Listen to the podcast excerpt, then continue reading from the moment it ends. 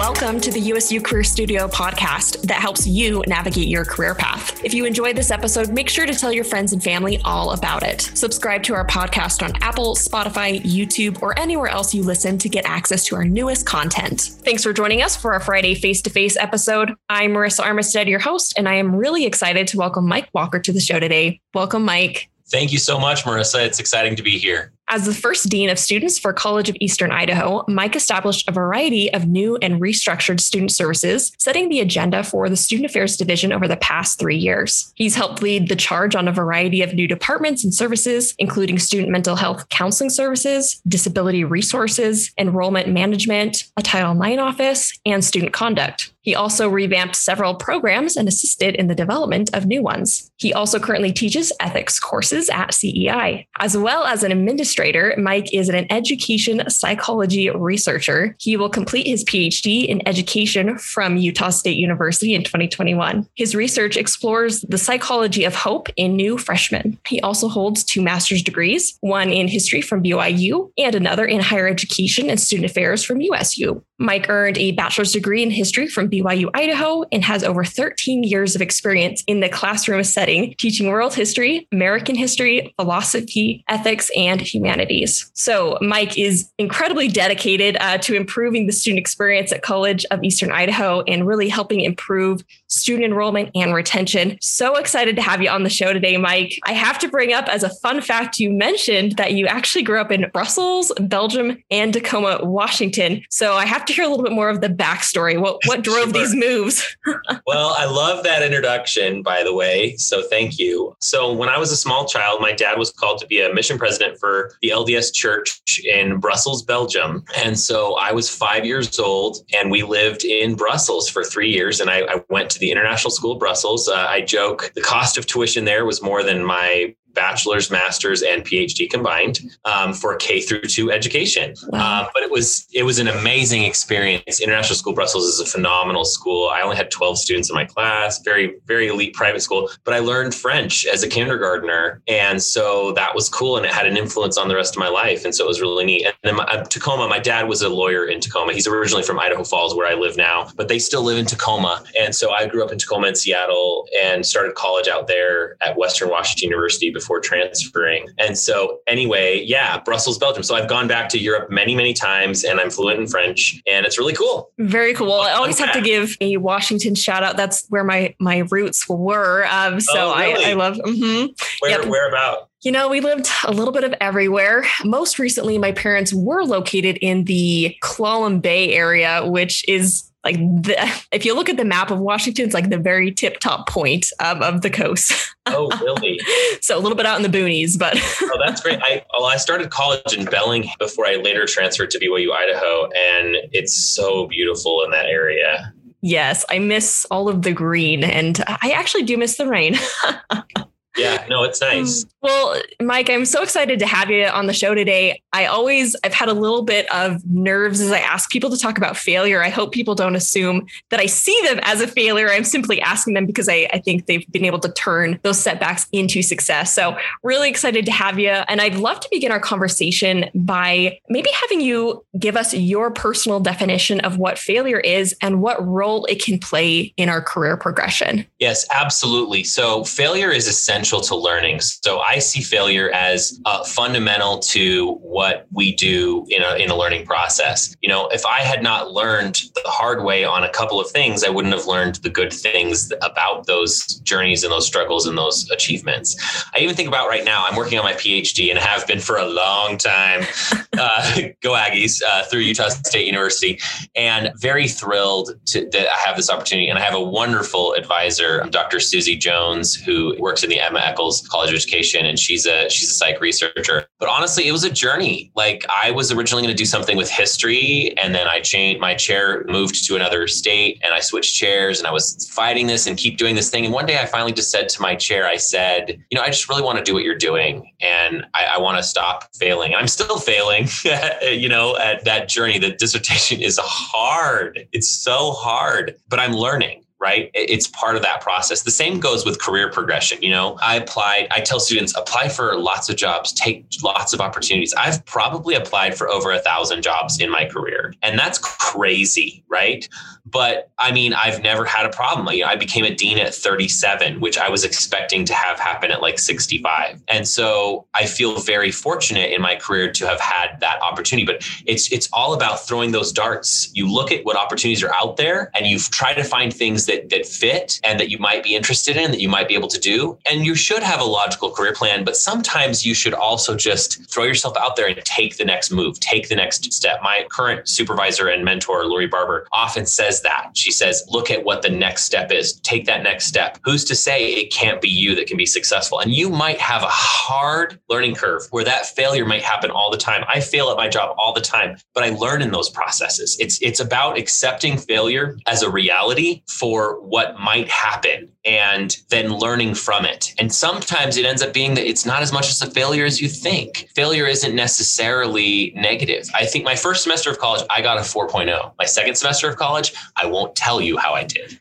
And that poor semester, I learned. I learned a lot. I learned a lot about myself. I learned a lot about what I did want to study and what I absolutely didn't want to study. And then I grew from that experience. So the same is true with this PhD journey for me. I'm currently kind of failing, but I'm going to be successful in the long run because I have the right things in place people that believe in me, like my chair, and I believe in myself, and a support network that I've created. So failure can be really rough if you don't have those things to back you up, like the support network to help you realize failure is something that you can get over. But life is a journey. It's always about learning. It's so interesting you bring up this idea of the more we put ourselves out there, the more likely we literally giving ourselves more opportunities to fail. But it's in that process as we expand and allow more failure in, into our lives that we're also able to grow at the same time. And I think that's a really interesting concept. And I think, especially early on, that can be really hard to hear because nobody wants to fail. But I think you're totally right in that um, in order to grow, we have to be willing to fail more often. You know, we talk about the people who are most successful in their jobs, and it's like they had to fail a whole lot more than the people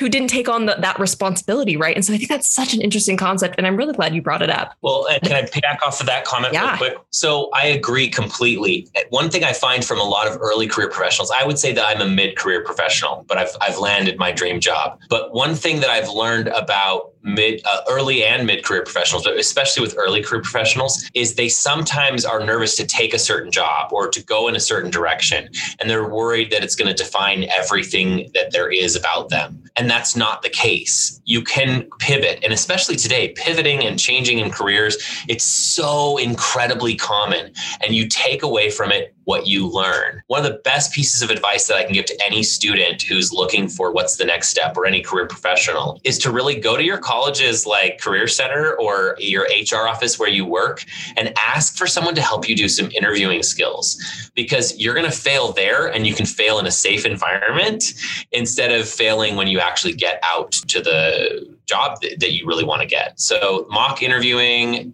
and just working with your HR office or with your college career center. And most college career centers will do this for alumni too. So that's just something that I thought of from your thought and your comment. No, I love that. Yeah. And again, I think it's a great point that we, while we know we need to fail in order to get better, we can choose. Sometimes we get to choose where we fail. And so, like you said, maybe choosing to do it in a setting before the actual interview was a great, a great opportunity. So I really love that. Another question. So I know that you have um, a pretty strong love of history. And so I'd actually love to hear about one of your famous history heroes, if you will, and why it is that you look up to them. So I, I, thought a lot about this, and I'm going to go really deep and personal on this on this historical perspective because of work that I did on this person, and also how no one really knows very much about this person other than those of us who studied him. And so I'll do that direction, and then I'll speak a little more generally. So my master's thesis from Brigham Young University was on Pierre Bayle. So it was actually on the Huguenots. Now the Huguenots were a religious minority, still are, of Protestants who lived in France, but France became uh, officially Catholic and they were kicked out and they, they were scattered to all over the world. They went to the New World. Some of them even went to Africa and China, but most of them resettled in more welcoming places in either the New World or in the UK and the Netherlands. And so my thesis was about this group of people who left France and settled among some welcoming French speaking populations in the Netherlands. And it was this kind of this conversation of what life was like for these people and how the Netherlands was tolerant and both not tolerant at the same time. And so Pierre Bayle was a philosopher and a religious guy, debatable uh, whether he was religious or not amongst some academic circles, but he worked as a philosopher, as a teacher for a church school. And so he had lots of measures of tolerance and intolerance, but his life was really tough. When he lived in France, he changed religions a couple of times because that was what they, people did to survive in a place that became officially Catholic,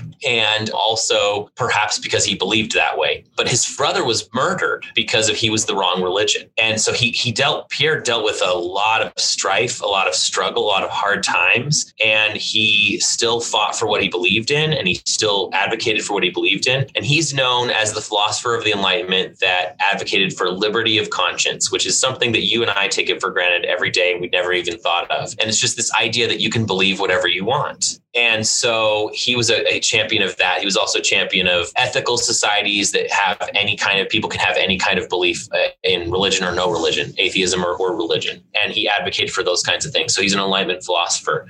And he just went through a lot of struggles in his life. He's a great example for me of the various different kinds of things that I've dealt with in my life and finding resiliency and he's a little known person, but Pierre Bayle, Google him. He's really fascinating. And then the way that he overcame those challenges was really continuing to stick with his guns, stick up for himself and stick up for what he believed in. And he was able to do that in the Netherlands where they allowed that. You know, a lot of places didn't. And so he lived a really inspiring life that way. And so that's that's my example, I think. I would also say I look to other people that have in history have some really interesting experiences and life stories. Harriet Tubman is a fascinating one. One that I've recently been uh, made aware of is a character named Mother George, who it's fascinating to me. She, uh, I'm on the board of directors for the Museum of Idaho, which is a phenomenal museum here in Idaho Falls. And Mother George is featured there. And she lived her life as a woman and she died in 1919 and she was a midwife. Upon her death, they discovered that she was born a man. And I find this to be a fascinating case study of history in Idaho, just showing that Idaho, as not diverse as some people think that it is, and Utah is similar, it's actually more diverse than you would think. And I think people are that way too. And so there's a lesson to be learned here about authenticity, about sticking to your guns, about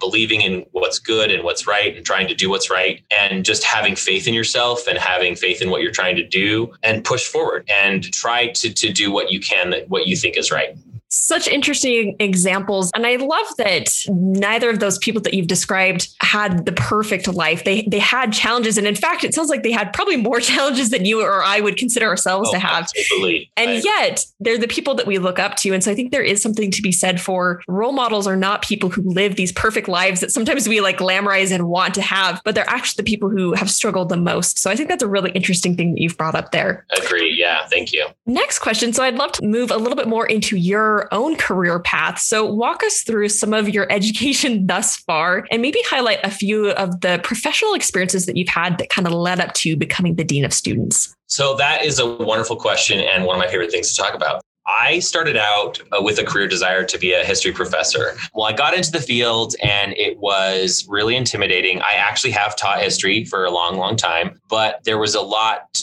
involved with the idea of getting a, a, PhD in history. I still wanted to pursue a PhD, so I eventually did do that. But along the way, I found this love of student services. And um, I did have a career. So at Western Washington University, I was a student officer for several student organizations when I first started college. And so I got a taste of the student affairs profession a little bit there. And so kind of always knew about what that was. I was a residential learning assistant, which is kind of like an RA briefly, and kind of just knew that the, the field existed, but didn't really do much with it thereafter. Went and got into grad school at BYU, and it was just a lot. And I was like, oh, I need to take a break. Then I landed a great job at Utah Valley University, and I worked for their UVU Wasatch campus in Heber City. And I had a supervisor, Tom Melville, who believed in me and let me just do whatever. And I had other mentors there that were great and friends that were great there Sheila Nielsen, Shad Sorensen, great people that really believed in me and, and let my career grow. And so even though it was kind of a low paying position,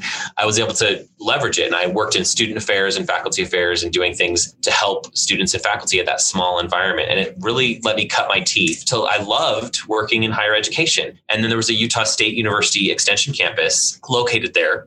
And so I started my PhD at the USU Extension campus in Heber City, which is this tiny little office. And then I um, I got a career opportunity to be an assistant director in their continuing education and professional education division down at the main campus in Orem. So that's when I attended most of my classes through the Orem site. And then my PhD program had classes in Logan as well in the summer times. So I actually attended four because I would occasionally go to the Salt Lake campus. So I actually attended four USU campuses, and I became a through and through Aggie. And then I actually it was funny they started this master's program while I had, I had already started my PhD PhD. And they started this master's program, and I found out that I could get this second master's degree along the way in my field that I loved in, in higher education and student affairs. And I just, I loved it. I loved all the opportunities that I got at UVU and at USU. Um, along the way, I taught for Salt Lake Community College and Utah State University's concurrent enrollment program. I taught American history for them for several years. And then I've taught for UVU for 13 years. And I taught ethics and history for them. And then I taught humanities for Salt Lake Community College. And so I just had all these opportunities and I just said yes to, to most of them. I, I you know, where it was humanly possible.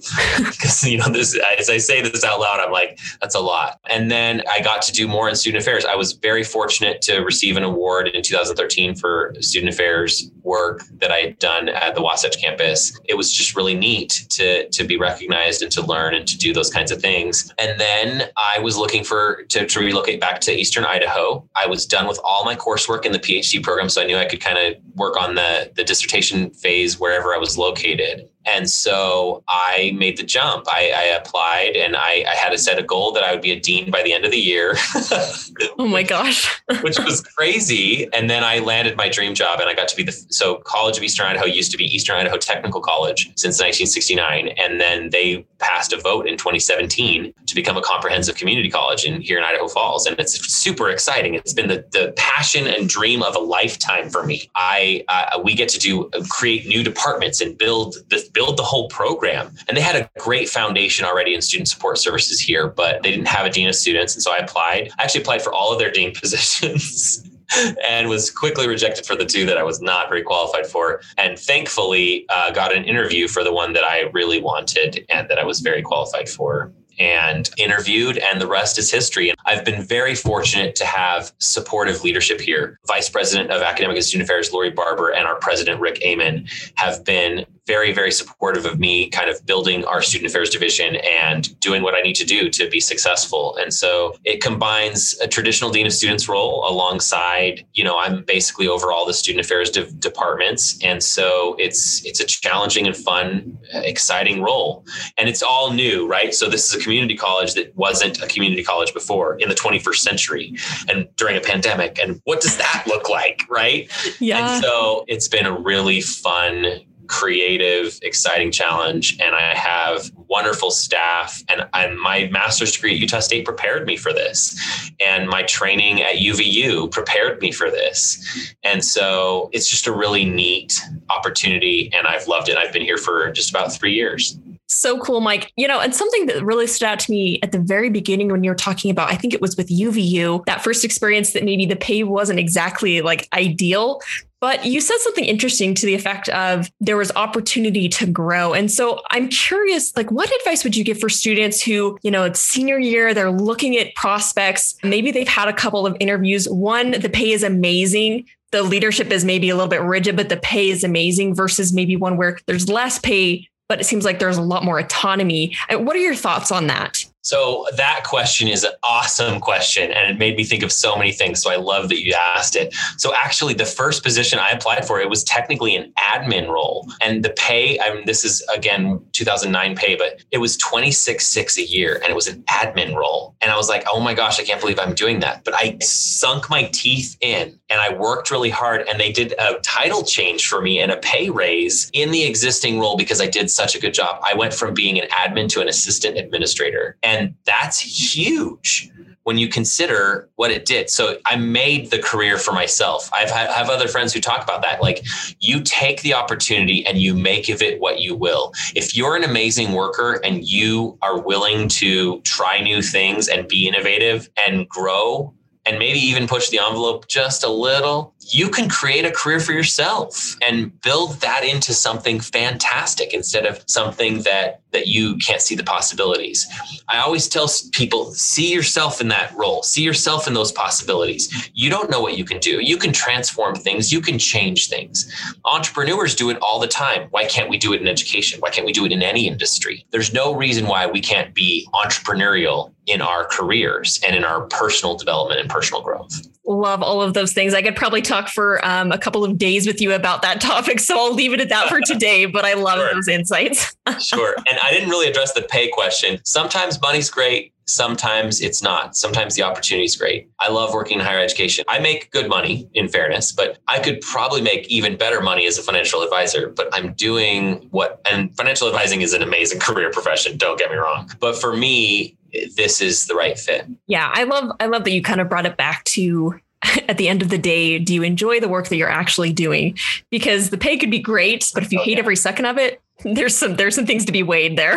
and I love sure. I wake up and I think, oh my gosh, I get to go to work. And that's every day and and several of my staff will tell you they feel the same way. It's not just that i'm i've hit some sort of career nexus. We're trying to create a culture where people love helping people and love helping students and love their jobs because they're doing quality good work that's transforming our community. Love that mike. Next question that i have for you um, so I know this is a little bit cliche, but Thomas Edison has been quoted for saying something to the effect um, when he was asked about failures, um, you know, as he was inventing and creating the light bulb, he said something to the effect of, I have not failed. I've just found 10,000 ways that won't work. I think this is a really inspiring message in that prototyping or this process of trying things before we actually find the solutions is necessary for success. So I'd love to hear some thoughts on how you actually motivate yourself when you're still in the messy process of trial and error when you're trying to figure something out? So I love this question so much. In fact, I read this question with my boss after you emailed it to me in preparation for this podcast because I was like, oh my gosh, we need to step up our game. So my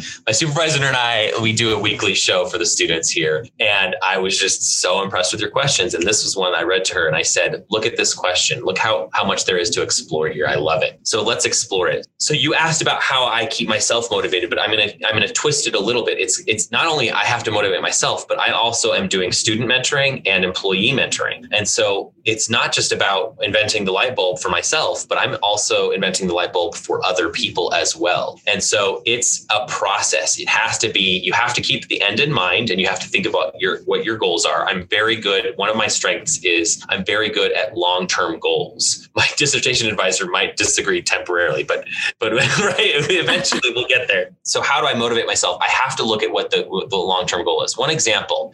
So we don't have a child care center on our campus yet, but my goal is eventually we're going to. And there's hurdles that we're going to knock down in the process. And so last year, we, my coworker Julie McMurtry and I wrote a grant, a federal Department of Education grant, the CCAMPIS grant, which means child care means parents in schools. It's a federal grant, and it basically gives colleges and universities money to use however they need in their proposal for childcare grants or to build an infrastructure for childcare support services. And so we got that grant as our first step that maybe one day we could have a childcare center here on our campus to help non-traditional students complete their education and come back to school. So part of this whole prototyping and part of this whole finding ways that won't work is finding pathways that will work? What is going to be the thing that can eventually develop that? We're creating a network and creating a culture and creating an environment in which it's supportive of childcare services because our long-term goal is to eventually one day get a super rich donor to, to provide the money to build a childcare center on our campus. And so it's all about building that that pathway, building those goals, looking at the things and saying, okay, how can I take this to the next step? How can I build this to the next place? And so for me, it's always about beginning with the end in mind. Where is it that I really want to go? What do I want to have happen? How do I want to build value? How do I want to build trajectory? And so that's how I do that. I look at the end in mind. The same thing with like any kind of an event planning. You look at a backwards timeline. You say, okay, what has to happen? This is the end goal. What has to happen to get us there. I love that quote. I think it's amazing. It shows patience too, right? You have to be patient with yourself and you have to be patient with others. The last thing I'll say is kindness goes a long way. I've found as I've been kind versus not being kind, that kindness works better and it makes me happier. So unless you have to not be kind, kindness is always the best option lots of great thoughts. Um, it's making my head spin. So I'm trying to like form some words here. But yeah, I I really love the concept. Something I've been doing a lot of reading about recently is um, the importance of being able to see other people as humans. And I think when we are in the middle of change, whatever kind of change, you know, whatever problem we're solving, recognizing that the people we're working with to help solve these problems are also human beings with feelings and backgrounds and histories. And so I really love that you brought up the kindness piece as we're trying to solve problems. I think that's really, really key, especially as you're leading a team. Yes, absolutely moving the conversation along a little bit on a different vein, I would love to hear about one career fear of failure that you've had, or maybe you currently have, and how you've coped and combated. And when I say fear of failure, kind of pinpointing, you know, I think we all have things that we are worried about um, in our jobs, like, oh, what if I do X or what if I do Y? So, what is one of those fear of failures that you've had in your career? So I'm going to answer it with two examples because one example is really great and one example is meh. So, um, but I think it's good to be authentic. So the meh example is the one I've already addressed. I am so afraid of finishing my PhD. I'm afraid of both finishing it and I'm afraid of not fish finishing it. There's so much fear. And anybody who's been through a PhD can identify with this process. I mean, there's writing and there's failure and there's rewriting. I wrote nearly three chapters of my first topic and I scrapped it because it wasn't what I wanted. I wouldn't want to study it anymore and I didn't want to do it anymore. I wanted this new topic. And so there's a lot of fear that comes there. You know, there's a lot of like, oh, am I going to be able to finish it? I have a certain amount of time, I have a certain amount of resources. How am I going to do this? And that is super, super relevant. But as far as my career examples, I think when you come into a new job, that's one of the biggest times when, especially younger professionals, seasoned employees, I think, even if they're not that old, seasoned employees don't experience this as much because they've learned how to step into a new role. But when you're a younger career professional and you step into a new role, especially if it's a big jump role, like I did when I stepped into this dean role, I mean, I was very prepared, don't get me wrong, and, and very qualified to, to step into this role. Uh, I, and I'm going to pat myself on the back for that. But it was still a huge career jump for me. And there was still a lot of intimidation and a lot of concern and worry and a lot of imposter syndrome. Like, am I really good at this? Can I really do this? Am I really capable of that? And then I think that the thing that has helped me the most is to seek out mentors. If you don't already have a mentor, seek them out. And if you, and, and actually multiple mentors is great. I have a former supervisor, uh, I've mentioned already, Tom Melville, who I contact every once in a while. Jessica Gilmore is a, a colleague of mine. She's an associate commissioner in Utah, and I consider her a mentor. And I reach out to her via text every several months, or I call her. And my current supervisor, Lori Barber, and our president, Rick Aman, I consider them mentors as well. But you also need to build a network. Another thing that helps to combat these fear of failure is building your network. It's so important to build a career network. And you just reach out to people. You say, Would you like to be my mentor? Or hey should we can we connect on linkedin i'd really like to know more about what you do and I, i'd like to build my professional network and people that i rely on for your opinion and resources and then also remember that the wheel was invented a long time ago. So if there's a problem that you're having in your career,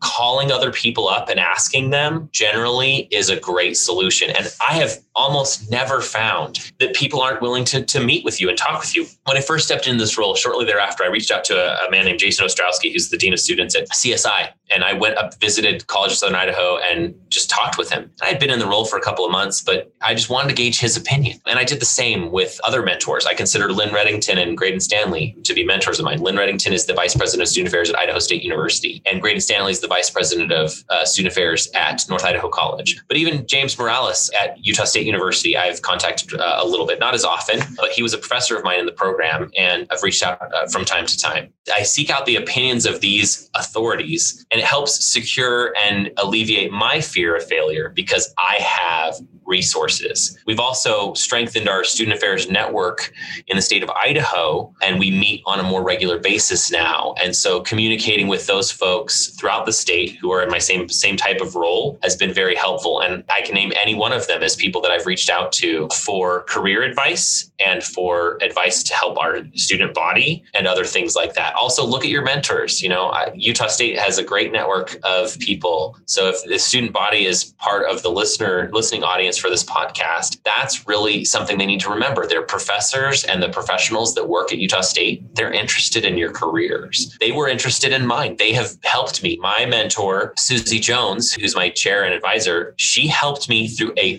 45 minute PowerPoint presentation that she developed on how to go for a your career move, administration and or professorship. She has this PowerPoint and she walked me through the whole thing and gave me some of the best advice on how to land an administration a position in administration that I was interested in and I was successful. So it's remembering that you don't have to be this juggernaut there are other people who've already been juggernauts. Talk to them, reach out to them, create a professional network. And LinkedIn is designed for that. Cold calling is designed for that. Get over your fears, just talk to people. They want to talk to you and they want to be helpful. Absolutely. And it's so interesting. I love this idea of mentorship being a space where we can actually have empathy for each other because that's really what I heard you describe was I have this fear of failure and then somebody else being able to say I had that same fear. Here's what I did. And so I think that's really powerful that we can build relationships within mentoring that help us understand that we're not the only person who's ever had this question or this problem and that people can offer advice. So I really love. I think that's really beautiful. I've never thought of mentoring in that way necessarily, so I really love that.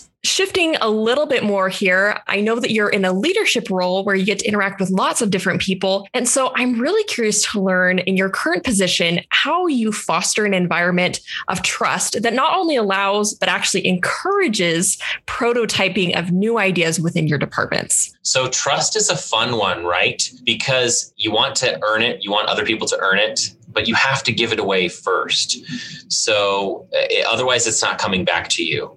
So for my employees, I implicitly trust them unless they do something that I need to evaluate the level of trust. And the same thing goes with mentoring and so forth. I'm luckily stepped into an environment that I believe there was a desire to change the culture and to foster a, a really exciting and trusting and wonderful environment. Our president, Rick Aman, is a phenomenal president. He wanted to create a culture where it was the ideal environment. And so he he moved that direction. And there was a culture of trust that I walked into. My coworker at the time, who now is my supervisor, we created a, a pretty great what we called the dean team at the time. There were there were three of us deans at the time. Now there's five deans and one associate dean, so we've we've nearly doubled. But the campus has, has grown quite a bit. We went from 500 student campus to about 2,000 students, and we're still growing. We actually grew our enrollments actually grew during the pandemic, which is unusual. But it was kind of an education desert here and so that kind of makes sense. But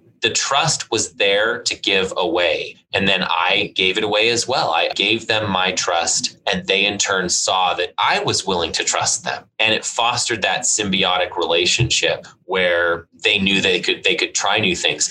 And I foster purposeful activities and events to get new ideas. So we have a weekly meeting. We call it the SALT meeting, the Student Affairs Leadership Team. We also have an all student affairs meeting once a month in which we actually have blue sky thinking and brainstorming and open suggestions. And every employee and every student is given a pulpit to have their ideas heard because I don't have a monopoly on the best ideas. And if I know a new career professional is excited and wants to try new things, I'm going to let that happen. I want that to happen because I'm going to get older. I'm going to be stuck in my ways and I'm going to not know things. And so, unless I'm fostering a culture and an environment which multiple voices are heard, and we're talking all kinds of voices, we're not just talking like intellectual diversity, we're talking all kinds of diversity, then we can have more success and also, the more ideas, the more openness there is, the more people want to be a part of that. And that will encourage enrollment, that will encourage student involvement, that will encourage employee involvement, that will encourage people to be excited about what we're doing and to listen. People like to listen to new or to innovative old right? And so so that's what i like to to try to encourage and foster. And and and in turn guess what? It comes back to you. My supervisor is exactly the same way. And that is awesome. It's fun. It's engaging. It's innovative, and and it turns in dollars too. I mean, there's an economic, real economic impact to listening and fostering listening. Wonderful. Yeah, I love this idea of uh, trust being a two-way street and and not just a two-way street, but that you actually have to be the one to give it up first so that people can then have the environment to build that. So I really, really love that insight. Well, Mike, we are just about out of time today, but I do have one final question that I want to make sure we hit on. And that question is I'd love to have you share one piece of advice that you would give to people about turning failures into bright futures it's never too late. You can always do that new thing. You can always go back to school. You can always try a new hobby. You can always fix bad relationship. You can always do something better and different. It's never too late.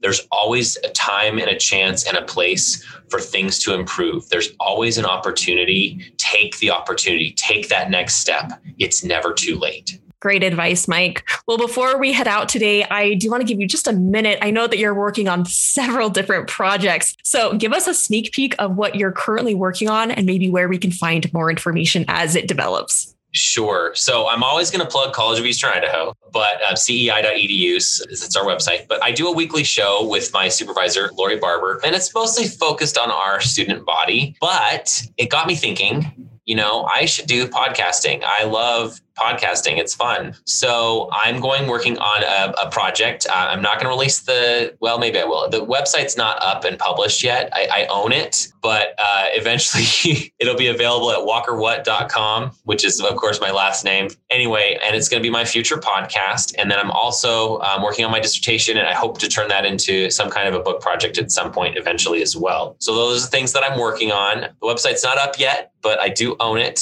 and I'm excited to podcast and to ask people, you know, about what their passions are and about what they what they've learned in life. I'm so intrigued by different kinds of people, and so I, I love that you asked me to do this podcast because our mutual friend uh, Lindsay suggested it because it's neat to hear people's experiences and to see where they can go with them. And I think that's that's what's great about your podcast.